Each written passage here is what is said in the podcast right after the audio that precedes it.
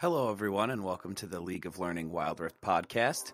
Here, we are looking to help Wild Rift players new and old to improve their game by creating a library of important information that is easily accessible for anyone who wants to up their skill. You can follow us in our Discord, on Twitter, Facebook, or Instagram. Links to all of these can be found using our link tree available in the podcast description. If you'd like to support us monetarily, you can reach out to Hispanic Link in Discord, or you can check out our Patreon via our link tree. Hello, everyone. Welcome to episode, I, I don't know, was this sixteen? Episode sixteen of the League of Learning Wild Rift podcast. Wow, we're, we're already past how high you can count. Yeah, I've run out of numbers and on my fingers and toes. I only have sixteen between all four. Oh, boy. Uh-huh, uh-huh. I'll let you guys guess which ones are missing. Should go some more. Uh, uh, I'm Chunko. Now we're going out of order. Hi, I'm Hispanic Link. Okay. Who are you? Still Chunko. Still Chunko. Okay. I'm still the non-Wild Rift playing D-Cleave. D-Cleave! Nice. Do you have you have thumbs, right? Any of a phone? Nothing has changed. Still don't play the game.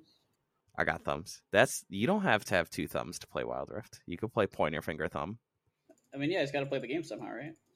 I play with sausages, so I bet you movement would be way better if you actually used literal factual, literal factual sausages. You could tell by the size of his Facebook Messenger thumbs up; they're a lot larger than the normal thumbs ups. Yeah. Jesus Christ, it was so big. Why was it so big? Wait, do you guys not actually know not, not know how to do that? I, I I've never cared to look it up. Yeah, you just hold it. I knew how to do it. It used to be just hold. And eventually it blows up. It doesn't work on my Messenger anymore because I tried to do it again and it just sends the small one. Honestly, I've never needed that big of a thumb, so I've never felt the need to to try and make it, you know, be a thing. Well, Dave. Antonio, it's just because Facebook hasn't deemed you cool enough, so. Yeah, it's fair. Oh, is that what it is? Yep. It's true. Facebook has coolness ratings. Can I hit the sin hit, please? Yep. The Zuck will tell you. And I am capping them, topping them. Top one hundred thumbs up supporters right here. Mm-hmm. one hundred percent cool guy here. All right. Emily would normally talk about our team boosts here. All right. And I can tell you they're less than last time, but she's not with us this week. She is heading to her hometown to go hang out and have her bridal shower. So that's exciting. Very cool. Yes, yes. Wait, do you, you have an opportunity to dox somebody and you're not doxing somebody? I know. I had to actually really think very hard for half a second there just to not dox us. This is this is improvement. It's improvement. I like this. She's going to her hometown of Hispanic. At gmail dot com. That's where she lives, gmail dot com. Yep. Yep. All right, Dave, what's new with P C League? Oh, uh, we still got playoffs, man. It's still happening. Is it going well? It's been popping off across all regions. I mean, it's going well for, for some teams. I know. Ryan's favorite team, T S M, is crushing it right now. Yeah, yeah. T S M won-ered in the in lower bracket. Who the, who they? I don't even remember who they beat. FlyQuest. Oh, FlyQuest, yeah. FlyQuest? They beat FlyQuest, right? Which and everyone I'm... predicted like a three one or three oh, yeah. And then it was a three two, though, right? Yeah, T S M. Yeah. Yep. Yeah, they won a five-game banger. Yeah, banger. And then what? Uh, L E C had a had a five gamer today as well. I think like every series is five games. It's sick. That's awesome. Not every series, but enough of them. Every good series is five games. It's sick. everyone was worried last weekend with the first uh, playoff series, Team Liquid versus FlyQuest. FlyQuest comes out with, you know, forty minute victory in game one. Uh-oh, Team Liquid not looking so good. And then we saw the worst three-game stomp we've seen in a while. Holy moly, Team Liquid obliterated FlyQuest in the next three games. It wasn't even like people even were even talking about the fact that FlyQuest won game one because of how bad the, the next three games games were. So that was fun. That's gotta be a yikes for me, dog. Ryan's Ryan's second favorite team, Team Liquid. Yeah, then off, FlyQuest lost again to T S M yesterday, knocking them out of the playoffs for good. Cloud nine versus C L G was a banger. C L G is currently playing their second um, playoff match against Golden Guardians. They're up a game. Spoilers. Sorry, not sorry. Spoilers that'll come out in two weeks. yeah, yeah, yeah, yeah. I think we're okay with spoiling it. Dude, I love playoffs.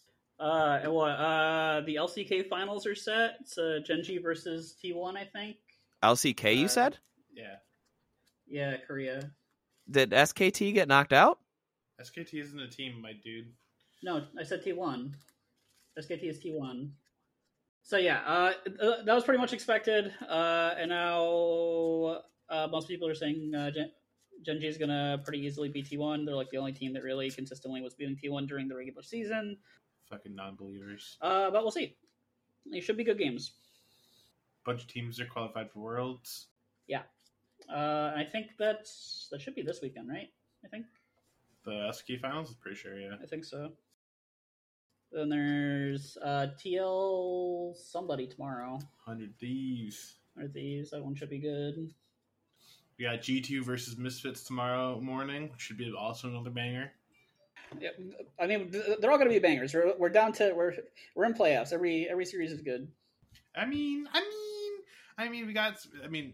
We got L C S playoffs, which is eight out of ten teams. Not all of them are going to be bangers, so... Anything could be a stomp at any given point. Well, yeah, we're getting into the, we're getting into the semis and kind of stuff. At, at this point, yeah, it's, it's it's hard to not have good ones, because we're past the first couple of rounds. I don't know. Yeah, C L G and G- Golden Guardians, I, I, like, I don't know if you watched Game one, but they had like a, a like a seven minute dance around Elder Dragon that just was so painful. There were literally like three or four teleports over seven minutes. It was pretty garbage. We don't know what to do. That's ridiculous. Yeah. Uh, like they'd get like one kill and then like one of them would start the dragon, but there were still enough of them to like scare them off it. And then like they delayed enough so that their guy that died re- resurrected and teleported back in. And then they would kill one of the other person, and but they wouldn't kill everyone, so they would still have enough people to keep off the dragon. And then they delay, so their their dude teleport come. It was ridiculous, stupid. Fantastic. We love strategic gameplay. Yeah, it was just fucking clown fiesta. Yes. And then we have X L versus Fnatic and Evil Genies versus Cloud nine. All of those should be awesome. Nice. Sounds like a fun time. Sounds like leagues across the world are doing pretty cool shit right now, which is awesome. Yeah. And then there's L P L, China. They're popping off. They just had another best of five this morning. J D G beats Top Esports, Rip Jahilov. Mm. It was a banger at three two as well. And those those playoffs will continue this weekend. Cool. Yeah. Love it. So L C K, L E C, L P L. Any other ones? L C S. L C S. Okay. So within the next, I think, in the next two weeks or three weeks, three weeks at the most, the playoffs will be done. Also, I know we have a dis- decent amount of international viewers, uh, listeners, so uh, I know there are minor other minor regions, but I have but one brain, and I can only keep track of so many schedules at one point. One point, so. Excited to see all the minor regions at Worlds and see what they can bring to the table. Because honestly, over the past couple of years, they the like the wildcard regions have really been ste- stepping it up in terms of gameplay and really taking it to uh, some of the more major regions. So, yeah, they've done well. Speaking of our international listeners, like if you guys ever have anything that you think we could cover, that's pretty cool. It could be little tournament series that anybody can join. It could be large tournament series that are the biggest in your region or whatever. Like anything like that, message us on our uh, email or Discord or anything else and like let us know. So that way we'd be happy to, you know, bring more coverage, bring more viewers, bring more notoriety to stuff that's, you know, going on in the league world. Again, email us at Hispanic Stink sixty-nine Yes, that's the one. Ooh. Ooh. I'm going to get that email right now. Here's your claim code. All right. Wild Rift. Ryan, you sent me a link. It looked like Team Liquid was doing kind of like a, a weekly. Yeah, it looks like they have some... I don't actually know too much about it. I just kind of happened to stumble upon it as I was crawling over Twitch for dopamine. And yeah, it seems like they're doing a weekly... As one does. yeah, as one does. Uh, they're doing a weekly tournament series. Um, I don't know what the qualifications or anything are, but check out Team Liquid's Twitch channel. Word. Yeah, yeah, yeah. No, for real. Check out their Twitch channel. I think it was happening on Thursday or whatever. And it's if it's a weekly thing, it'll happen on Thursdays. It looks like it's a league. Uh, I think It's Stewart has something to do, whether he's a commentator or a player. He has something to do with this league as well. So that's pretty exciting. So, um, yeah, check it out. Looks like it's something that Team Liquid's maybe trying to grow. Yeet. Okay. Got some Discord requests I wanted to go over here. So the requests are, let's talk about invading, placing deep wards, sweeping out wards, and roaming mid, and when are some good times to do that. So let's start with invading. Invading, the only time you should really invade that I can think of are two times. One, when you and two of your best friends that are currently in the game with you agree that all three of you are going to go invade the jungle at the same time. If you have less than three people, it's probably not worth even yeah. considering. I just like... Eh, if you have more people... then it's usually fine.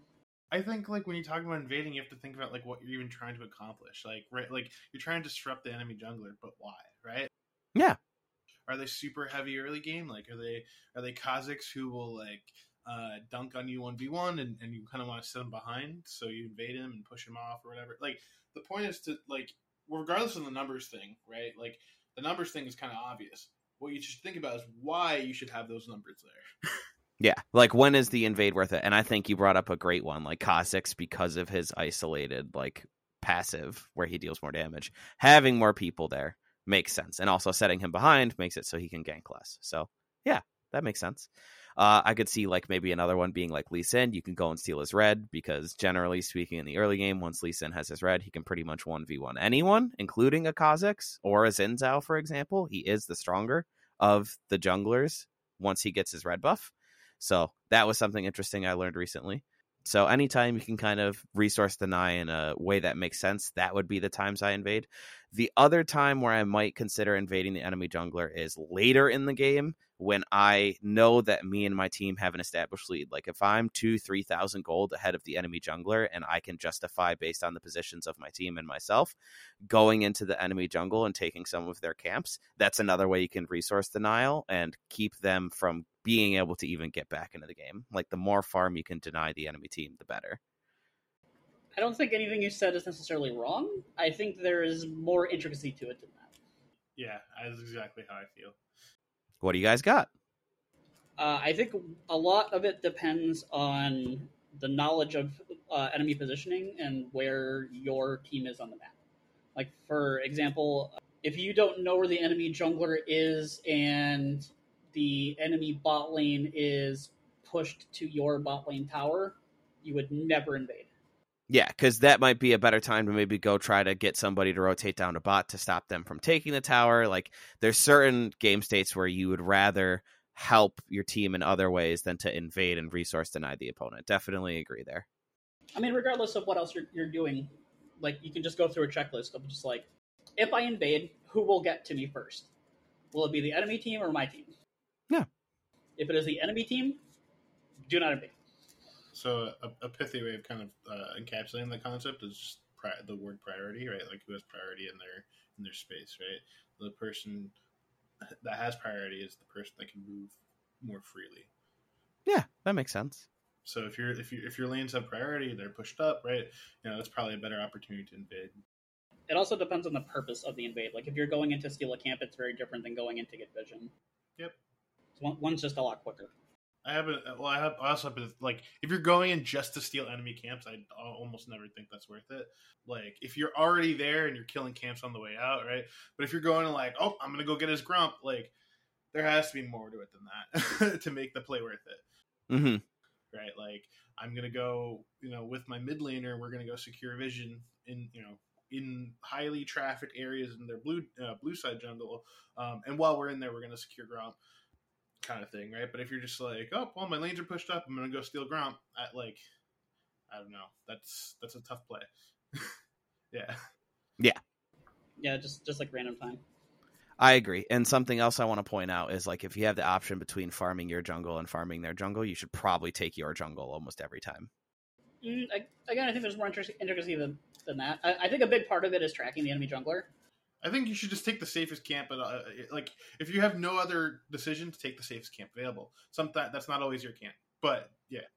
Yeah, yeah, I agree. So, like, if it, in a hypothetical world where you always knew where the enemy jungler was, then...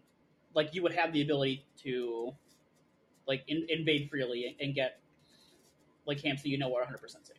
So, like, I think that's why, like, a very underrated skill that a lot of good junglers have is tracking where the enemy jungler.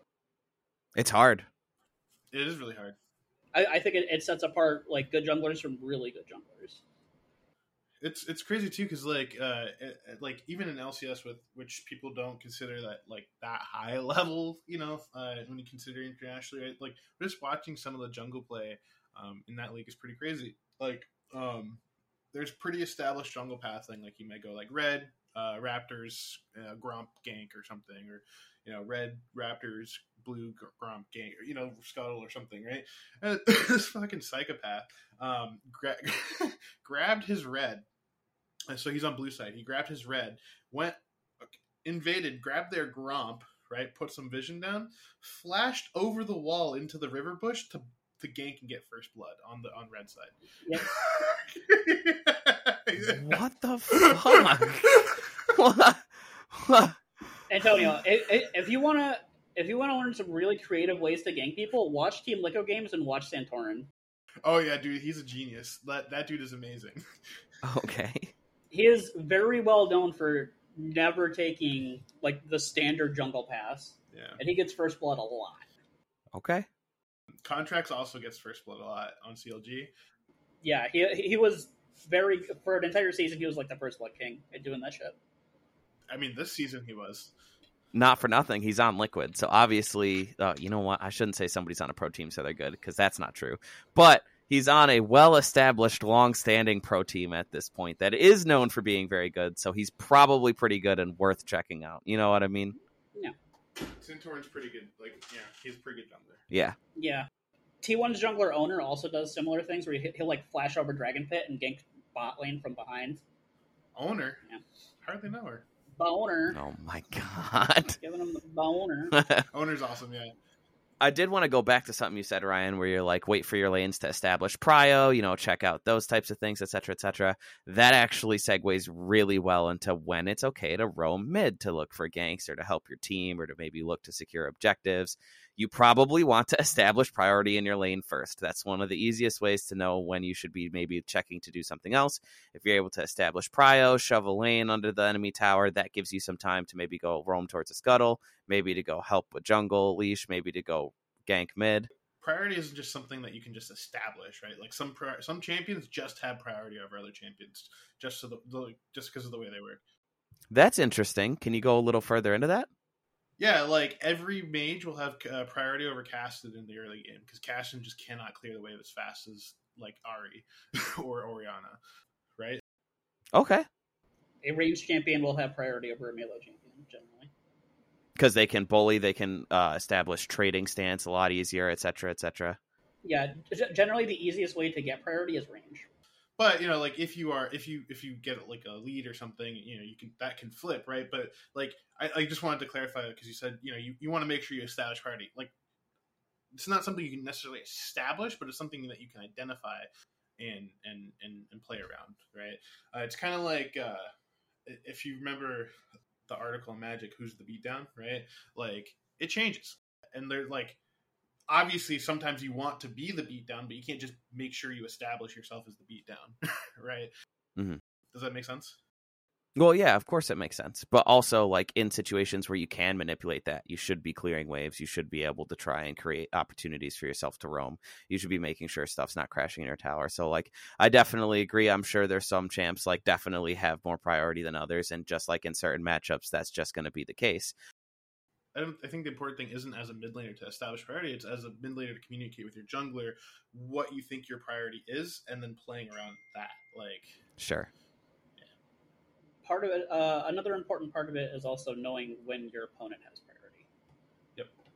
So you, if they have priority and you know that they can roam, or like knowing when they when their jungler can be there, like that lets you play around these things so that you can play safer and you can avoid getting ganked. Sure. Makes sense. And for, for better, for better or for worse, I don't know how I did this. I, I somehow got really good at this. So like, I have a, I have an app that I use when I uh, when I play, and whenever it pops up, it'll say like it'll give you little like short sentences that explain like your playstyle or whatever. And one of mine is like never gets ganked or never dies to gank. Nice. That's not me. I'm always pushed up. I I I, I, I die to a stiff breeze. Uh, I thought you played tanks. What are you doing? I still die. Build Hullbreaker. But yeah, no, like you know, as, as a as a mid laner, I think it's really important to not not not necessarily look to like just but understanding like what your priority is in each matchup, right? Like you know, like.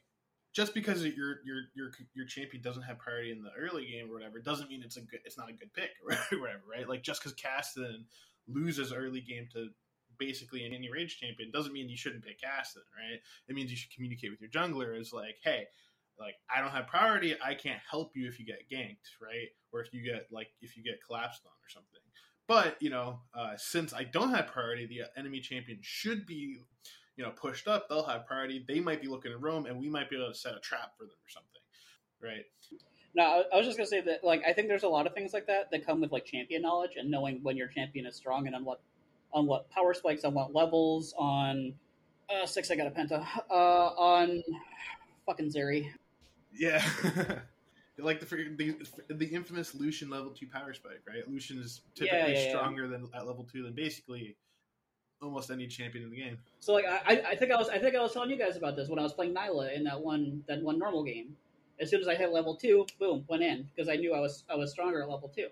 So there's a lot of things like that where or like level three is another one where when you when you get access to all three of your abilities, that's a really big power spike for some champions, and you can you can kill someone. Yeah, like for example, Pantheon level six is a big one. Kale Kale spikes at level sixteen, stuff like that. Pantheon's is another great example of a champion that spikes really hard at level three. Yeah. So he has all, all of his abilities, and you really want to, like, you know, a, a common thing for Pantheon is, like, clear both buffs and gank, right? Hit level three gank. Because there are very few champions that can beat Pantheon in a one v one at level yeah. three.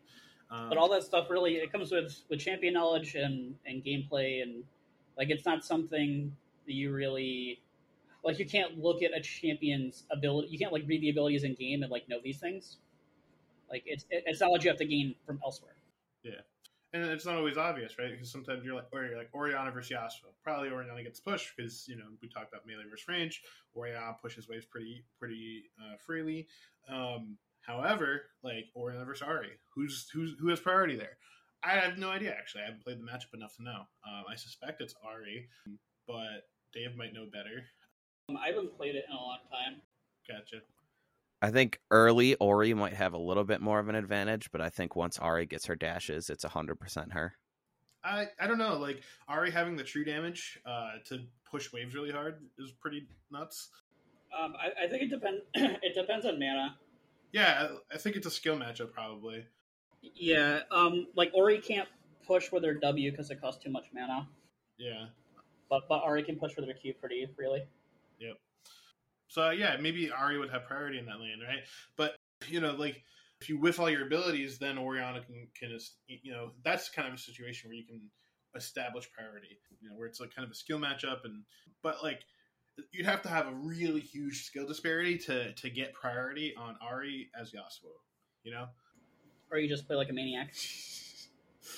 Yasuo bot, baby. I mean, sometimes that works, too. Like, if you... Oh, oh it sure does. Wait, we also have Botter playing like a maniac. Playing like a maniac. Playing like a maniac. Like if you feel like you're really disadvantaged in a matchup, play it. The JoJo method.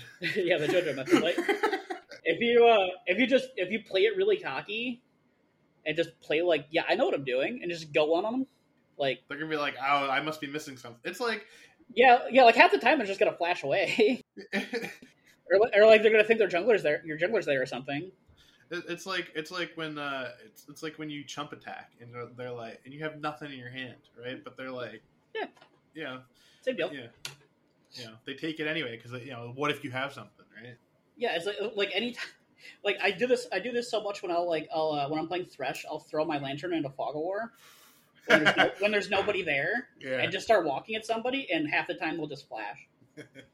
So yeah, so the, the the nice, so we were talking about invading and like priority, right? And so like one of the, like we talked about like what priority is and like you know kind of how to kind of identify it. Um, really, it's kind of by feel, but like what do you do with your priority, right? I, like what do you got? What do you what do you like? To, like what do you guys think are good things to do with if you have priority in, in your lane? Roam towards scuttle, help jungle, roam towards other lanes, check and see if you can place wards, which can kind of segue into maybe finding a chance to play wards deeper into your enemy's jungle. So tracking the jungler, like Dave and Ryan were talking about earlier, is easier. That way you can kind of keep an eye out like where the enemy jungler is, are they coming to gank you, so on and so forth. So finding ways to create more value across the whole map as opposed to just in your lane. Here's the thing about roaming, right? Like I agree that you should look to roam, right? But, like, a lot of players make the mistake, I think, of they'll actually straight up travel all the way to other lanes sometimes when all you really need to do is just get out of vision, right? As long as you're in the fog of war, it's the same as roaming for the, uh, as far as the other team is concerned, right? So, like, if you... Yeah, I think that's a really great point, actually. Like, if if you're in mid lane, right, and the, your enemy mid laner sees you leaving and entering the, the topside river, right, and they don't have any vision, right, you can just sit in the river bush, and as far as they're concerned, they're ganking top, right, and so they'll push up mid, and then you come back and, tra- you know, that's kind of one of those traps kind of things I was talking about, where you kind of play mind games with vision. And so one of the cool things you can do with priority is establish vision to kind of make sure you can uh, get uh, picks like that. So, yeah, sometimes it's, it is useful to actually make it all the way to another lane or something, but as long as you're not in vision, the enemy team, like, has to think about what you're doing, right? And that, that's... that. Honestly, I think you can call that pressure, right, Dave? Yeah. Did you see Did you see LS's rant about how vision is overrated? Everything always comes back around to vision. Always, everything. I mean, I don't think he's wrong or... Like... Whatever. I think the discussion itself is interesting because he raises a good point, right? Like, I mean, L S has been wrong before, bro. I think people do rely too much on vision because if um, not knowing where people are is, is just as useful as knowing where they are sometimes, right? Like, you know, you can use a lot of deductive reasoning to be like, all right, well, I know this champion moves at this rate on average, right? And it takes this long to travel. And so they've been missing from Fog of War for so long. And therefore, this is the radius in which they can be found, right? You don't need a ward to tell you that. You know what I mean? Yeah. I mean, yeah, like a lot of that stuff can, can be deduced. Oh, absolutely. But a lot of us, I mean, sometimes like your mind is elsewhere when, when playing the game, and you you and it's like one less thing to. Uh... one hundred percent, and like that's kind of what will separate ama- you know good and great players from amazing and the, the best players, right? Is the people that can process a lot of information and still perform at a you know high mechanical level. I'm not saying it's easy, right? But I do I do get like the the notion that like uh, is and it, to, to be fair, he was specifically he wasn't talking about solo queue. He was talking about you know uh, pro pro play and stuff. In that in that context, I do think vision is overrated, and I do think it, kind of, it does kind of apply to. Um, Solo queue in the sense that I, I don't know. I, I personally tunnel vision super hard on my lane, on my lane state, on my C S and stuff like that. And um, I I think those kind of things anyone can work on and try and improve on in their game.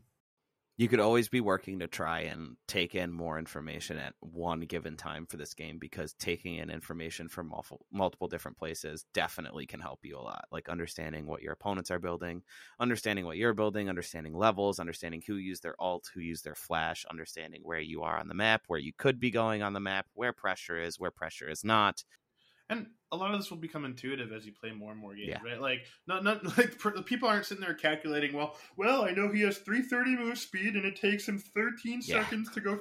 Like, it's more like I. I did have thousand... that thought when you were talking about p- characters moving. I'm like, who the fuck is memorizing how fast each character moves? Like, but, okay, but, but like you know, it's like you, you it's like it's one of those things that you can calculate like a baseline and just kind of use as a heuristic, right? You don't need to yeah. do it every time, but you can test it out once. You can know that it takes about fifteen seconds or whatever, and then you just know that, and you can just keep thinking, and as you play more and more games you refine your heuristics, right? And you yeah. know, so you're like, all right, well, I know it takes, you know, it should take roughly this long because he doesn't have any boots, but if he does have boots it shaves off a couple seconds, and so this play isn't as safe anymore, kind of thing, yeah. right?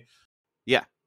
And to real quick before Dave goes, like an example is like, you know, a Vygar moves slower than a Camille, especially since like a Camille can like hop over barriers and like mess with the movement a little bit. Or like another example for P C League specifically is like Poppy. Poppy can like ride barriers and like so on and so forth. So there's ways that different characters move, and as you play, you'll learn how these different characters move. Yeah, I, I was just gonna say like you, you you make a joke about like figuring out how fast things are. Uh, characters are moving, but like I've watched a lot of streams, uh Yerkson comes to mind in particular, where when he's communicating with other people on his team uh, through voice comms, he'll actually say, okay, so-and-so's coming top, they'll be there in fifteen seconds, okay, they'll be there in ten seconds, they'll be there in five seconds. Yeah, no. Yeah, and, and, like, that's crazy. It's awesome too, and like, yeah. uh, one, like one of the things that, and, you know, I'm not super huge L S fan, but I just happen to find this discussion interesting, uh, is because he was talking about it also in the context of like StarCraft two, because um, a, a lot of uh, people, you know, these are very difficult things to do. It's a lot of information to process, right? But it's not like it hasn't ever been done before. It's demonstrably um, doable. Uh, you just got to go back and watch like StarCraft pros, right? Like the, the amount of information those guys can ext- extrapolate from like a like a a, a flicker, a screenshot, essentially. Yeah, you know what I mean. And it, he, he had this like he had this really amazing example, right? Where just to you know uh, set the scene real quick for the anecdote is StarCraft is a is an um, R T S game where you control units, uh, and the goal is to you know have you you have your base making units, and you try and kill your opponent's base when they're making units, try to kill your base, right? And so there's there's uh, resources on the map that you can collect to you know to, toward these ends, right? And so the this foreign player is playing against a Korean player, and uh, there's just there's so many levels to it, right? Like you know there's a basic expectation of what a pro would expect to know in a game, right? And so knowing this, the the foreign player is like, all right, well, I'm gonna send some of my, my worker units to, to to fake collecting resources, right? And so what this did was when the when the Korean player scouted out the the foreign player, he saw the little worker units in you know the, the the ring, and he's like, all right, well, if that guy has worker units here, he must be working on a second base, and so therefore he has less units, and I should be safe. The foreign player was like, psych, instead of making a second base, he put all that money into making units and ran over the Korean player. You know what I mean? And it was a mind game thing, right? Because like of the expectations these pros have by knowing like, well, if I see a unit here at this time, this is co- this is what this typically should mean, right? And those kind of skills are transferable over to League of Legends and Wild Rift, where you know, you know, you're like, oh, X person used their their their uh, ultimate at this time; it's unavailable for a certain amount of times, which means X, Y, and Z for me, kind of thing, right? It's a really interesting thing, and it's it's. It's a broader thing that can apply to any game, you know, even Magic, right? Like a lot of these concepts apply in Magic. Yeah, I agree. Uh, you might even call that metagaming. What? Yeah. So deep warding and sweeping for wards. Basically, so there's three trinkets we have right now. We have the red sweeper lens, we have the yellow trinkets, and we have the pink trinkets. So as far as sweeping goes, I don't really see sweepers a ton anymore, except at like higher elos. Sweepers are so O P. Yeah, like generally speaking, diamond is when I really start to see people pick up red sweepers and stuff and start actually trying to like sweep rivers, sweep objectives, sweep tri bushes, sweep like basically just the entrance of your jungle, unless you're like really losing. Uh, hey, also, uh, hidden hidden bonus mode of sweeper, right? It reveals stealth enemy champions. Yep. So your Evelyns, your Teemos, anybody who goes invisible. Also, anyone in brush. That's true. That's true. Right. Yeah. So like Sweeper's awesome, right? It's not just for wards. Yeah. It's for enemies too. And traps. And traps. Like, so the platinum players and below start picking up that that Sweeper. Yeah. It's pretty good. uh, as far as when you want to sweep, I would say like if you're about to go start an objective, like that's a good time to maybe check the area. Like as you're laying down your own vision, check for enemy vision. Early in the game, I like picking up a vision control ward and like I'll run down. Let's say I'm in solo lane. I'll run down solo. I'll wait till I see my opponent in a lot of cases to see if I see them like go really close to a bush and then suddenly turn around and come back to lane. They probably didn't just run to the bush for no reason. They probably laid a ward. And so at some point, I might try to lay down a, a vision control ward and try to take that ward to get an extra thirty gold or whatever. Some mind games there. Yeah, exactly. So, like, you know, that that's a great point. Maybe you can just run to a bush and turn around, and then they go for their vision control ward. Boop, no ward. Gotcha. Uh, thanks for the word, idiot. Yeah. That's funny. I might try that. Yellow wards, I think, are just generally useful. I find them useful in like the mid to late game. That's because you can use more than one of them at once. They're really, really powerful. You can set up two yellow trinkets behind Dragon Pit, one in Tribush and one towards the mid lane side of the pit. So that way you have full vision on where the enemy team may be coming from if they choose to approach from their jungle, which in most cases they probably will be. There are some times where they might approach from river. Very rarely should they approach from your jungle, but hey, I guess it's possible. So that's why I like taking.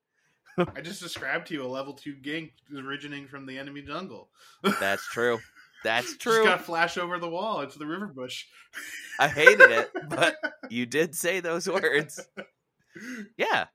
And then as far as deep warding goes, I think as you take more and more enemy turrets and you kind of start pushing them more and more towards their base and maybe possibly stealing their resources, that's a really good time to start warding deep in their jungle. Like, if you can get away with it, I'm sure there's other times early in the game that you can. Well, hey, when you say deep in their jungle, what do you mean, right? So, like, you shouldn't just throw, like, a ward in between, like, uh, like anywhere, right? Like, where, what is deep, like, what is a good place, like, where do you like to ward? There's like three spots. Uh, let's say if we're on their red side, I could ward to the left of the red pit, and that's like a fine spot to me because you can see lane, you can see that part of the jungle. I like to the right of red as well. There's like a bush over in that area. And you don't even need to put it in the bush because, again, yellow wards go invisible. So like just throwing it somewhere on the right side of the pit between red and raptors and mid lane is a good place. And I think we talked about this a long time ago, and Dave brought up that you could leave a ward outside of the enemy-only entrance gates to their base. That's a good place to put it, so you can kind of see when they're starting to run out to lane, and it's outside of the turret's true vision, which is slightly larger than their attack range. And so those are a couple spots that I like to put it. On the blue side, I would put it between blue and Gromp. Maybe I could put one more towards mid and towards like the back side of the Wolves Pit. But then again, at the entrance of the jungle in between the gate to their base that only they can get through. So you touched on something that I liked at the end, but I, th- I think on the opposite side of the map, I think that jungle entrances are really important to, sorry. Oh my God, are you okay? uh, I think the jungle entrances are really important to ward, specifically the jungle entrances like into the river. Right. Uh, you can get a lot of information by observing where people are going in and out of their jungle. Yeah. Specifically, like the ramp up in, like if you're on blue side, the ramp um, up into like the raptors in between the Herald Pit and the raptors, like that area is really good to, to ward. That brush uh, is also good to ward. There's a lot of people that path through there. Uh, as a top laner on blue side also, um, the brush uh, across from the Gromp camp. I mean, from the Krug camp. So, like, that's a cool word because it kind of get lets you see where they're pathing from red buff. It lets you see into the lane, and it also lets you know if they're going to do Krugs. It's a, uh, I like that word a lot. What about you, Dave? Krugs? Yeah, like, right across, like, the Krug brush. It's, it's an awesome word. Yeah. I, I think there just needs to be more uh, wording outside of bushes. Yeah, I'm sure. I agree. I see a lot of a lot of people are really stuck in the mindset of like, oh, my ward has to be in a bush all the time. I like lane wards a lot. Yeah. Well, I think people, including myself for a long time, were under the impression that wards could be seen. Like, if you don't put them in a bush, they'll be seen by the enemy team. Imagine reading the text in the game. Listeners, listeners international, once you have placed a yellow ward, after three seconds, it can no longer be seen by the enemy team until they either put down a red sweeper, a vision ward, or use a blue vision plant to be able to go over your ward and then see it. This has been a public service announcement brought to you by the League of Learning Wild Rift podcast. And in Big League, Umbral Glaive also reveals that. Yep. So, what did we learn? We're not going to put our wards in bushes. We're going to try and get more vision in the enemy jungle. You can roam, but you don't have to roam all the way to lanes. And you should only do it when you have a safe ability to do so. And sometimes you won't have a safe ability to do so. And that's okay, too. Yeah, so like another example of a ward that you don't necessarily want to put in a brush. Like if you're on, again, these are from blue side, but I guess the, the rift is mirrored, so it doesn't really matter. But the red side brush, I mean the red buff brush, you don't necessarily want to put a ward in there because uh, if depending where you put it, you can't always see into the into mm-hmm. the red buff pit. Um, I'll agree.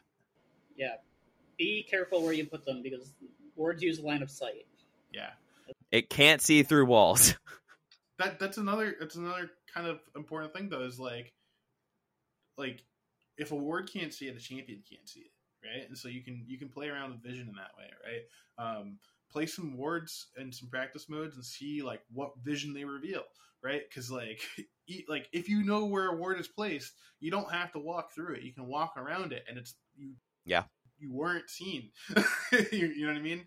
So play around with exactly how far the wards let you see, so that you can skirt around them, right? So. Uh, depending if, if there's particularly poor placement, you might still be able to get your gank off and still not be seen. I think uh, the the tri brushes, I think those are warded way too much on average. Yeah, I think sometimes that ward's justified, but I do agree. I think like warding a river bush or warding in a river is probably a better use of your ward. Yeah, I, I, like I don't, yeah, I don't know. All right, what's next? Well, I have just a, a tip that I took down because some people might not think about it. Just the tip? Just the tip. Just the tip.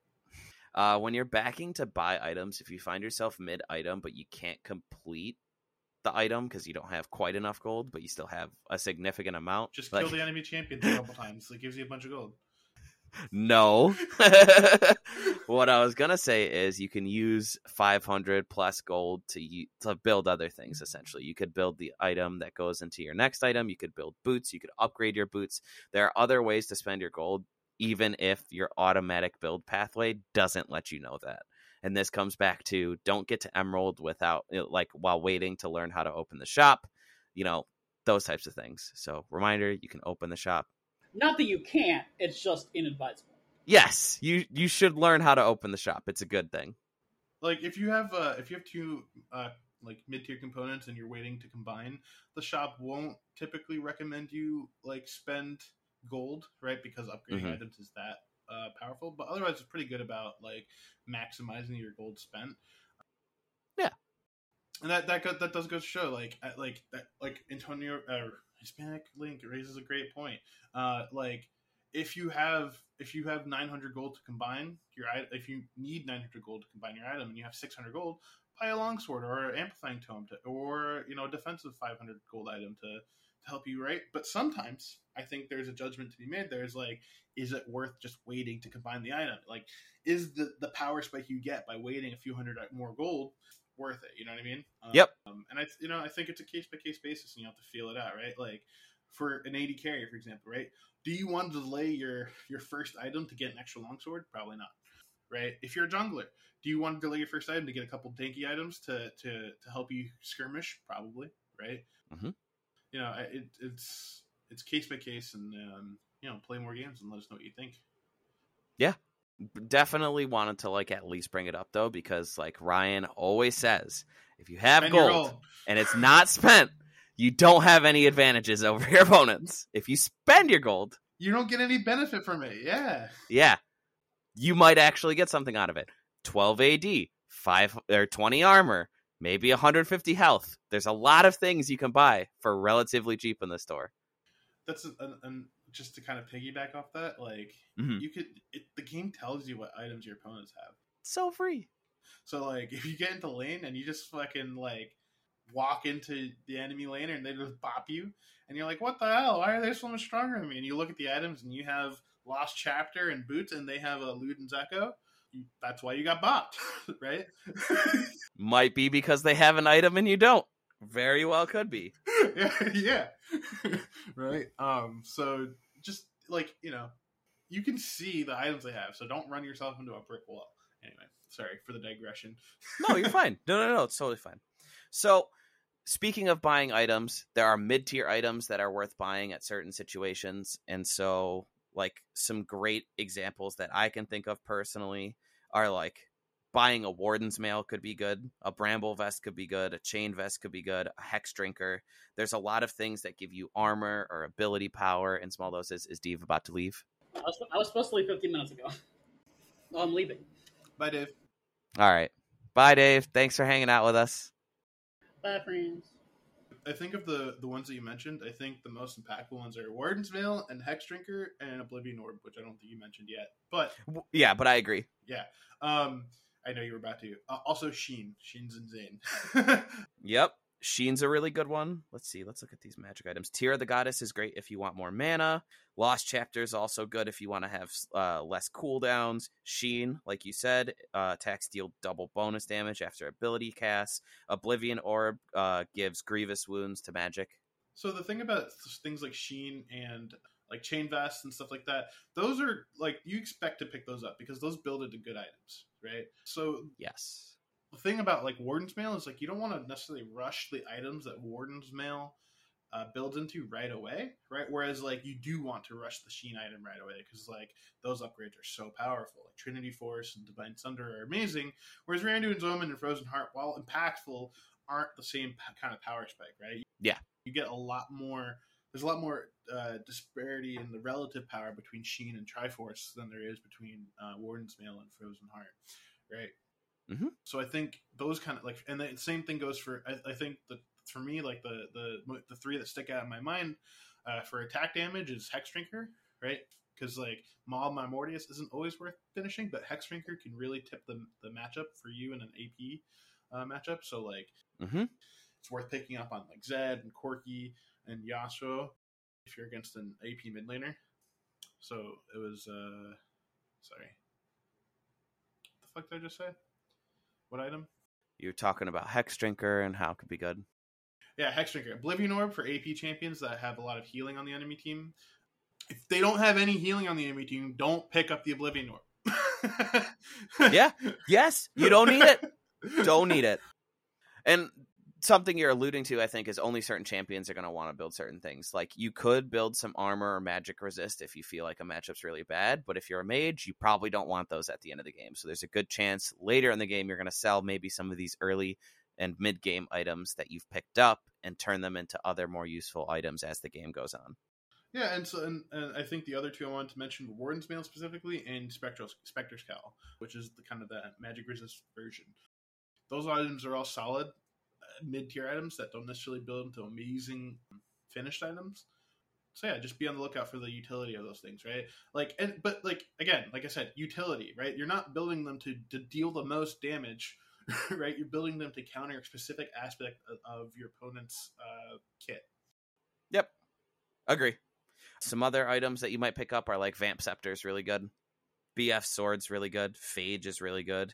And the like Phage, for example, is great because it builds into something like Black Creator, Black Cleaver or Trinity Force, which is like a very arguably the best A D item in the game.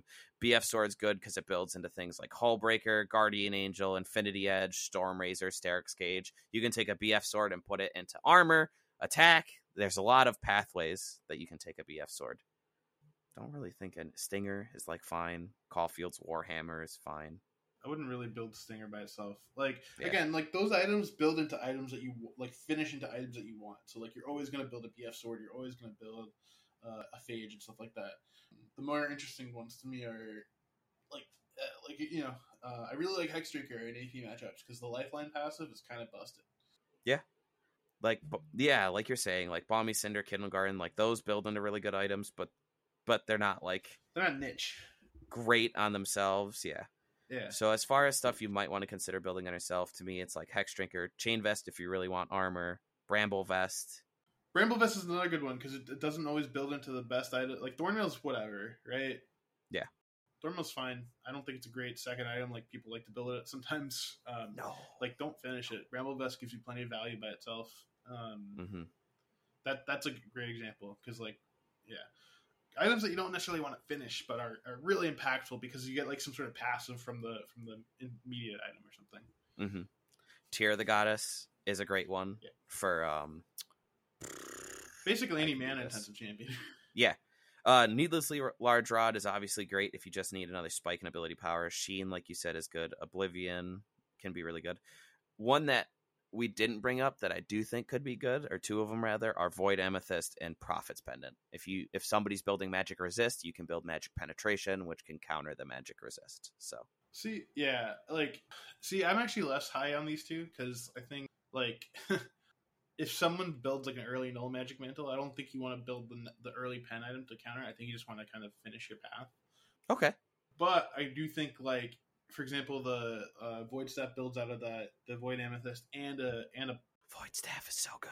And a Blasting Wand or whatever. Pick up the Amethyst instead of the Blasting Wand. Yes. Right? Okay. When it's time to pick up that item first. But yeah. Yeah.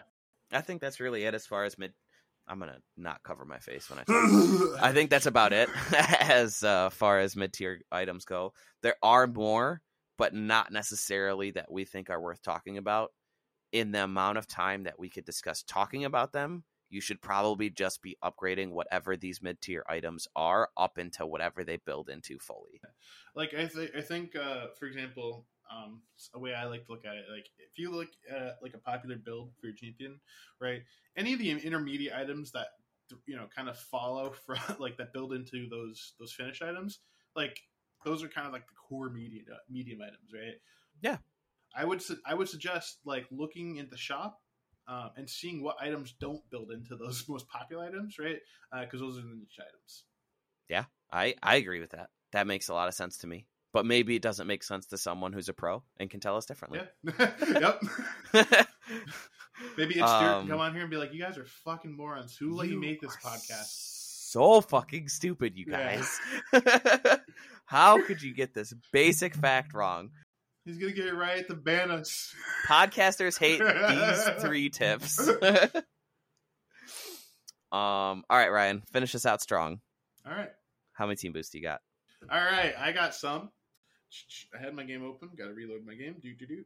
No, I had it open too, because otherwise I wouldn't have known any of the mid-tier items. I have thirteen victory boosts. Ooh. ten blue moat boosts. Ooh. I have five season rewards boosts and one X P boost. All right, your goal is to finish out those team boosts by the by the next podcast. Easy peasy. Right? Easy peasy. That should be super easy. thirteen games and your fiance's not even home. Like, you should have this down. My fiance? I'm married, my dude. You're, oh my god, you are married! It's been a year. I went to your wedding! You're the one with a fiance. I can't believe it. Uh, I... What's hilarious is like all the time I'll call Emily my wife because at some point it's yeah. just going to be true, right? Like, you know, and so I'm just getting in the habit now, and that's hilarious that I just straight up called your wife your fiance. Your wife is not home; she's hanging out with her sister, going on a mad rad road trip. Yep. So, uh, good for her. Yeah, good for them indeed. Um, so yeah, I'm gonna, I'm gonna, I'm gonna probably play some in while I, I take a break from Path of Exile. Master by the end of the week. You got this. Yep. Not this week. Today's Friday.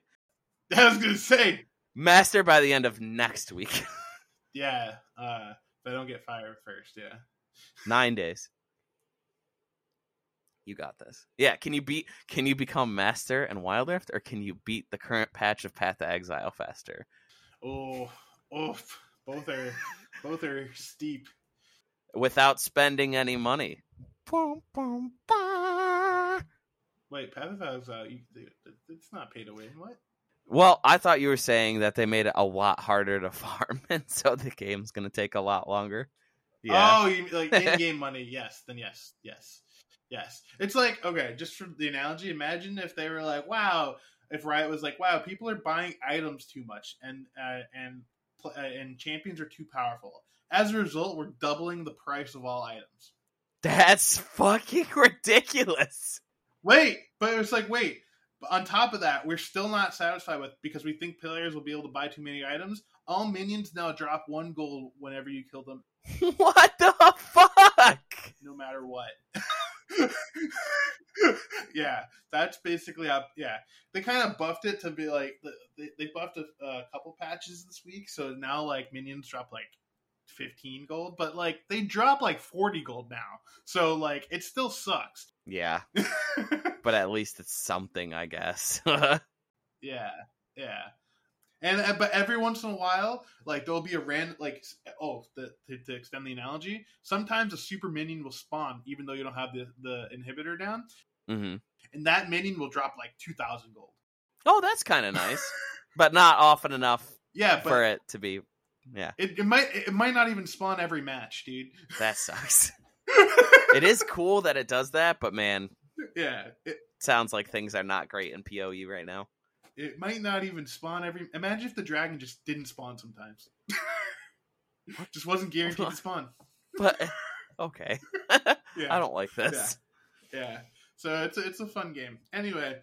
This analogy sucks. If you want to talk about Path of Exile, if you want to talk about uh, League of Legends Wild Rift, if you want to talk about uh, um, Hispanic Link's very real email, hispanic stink sixty-nine at gmail dot com, uh, talk to us on our Discord.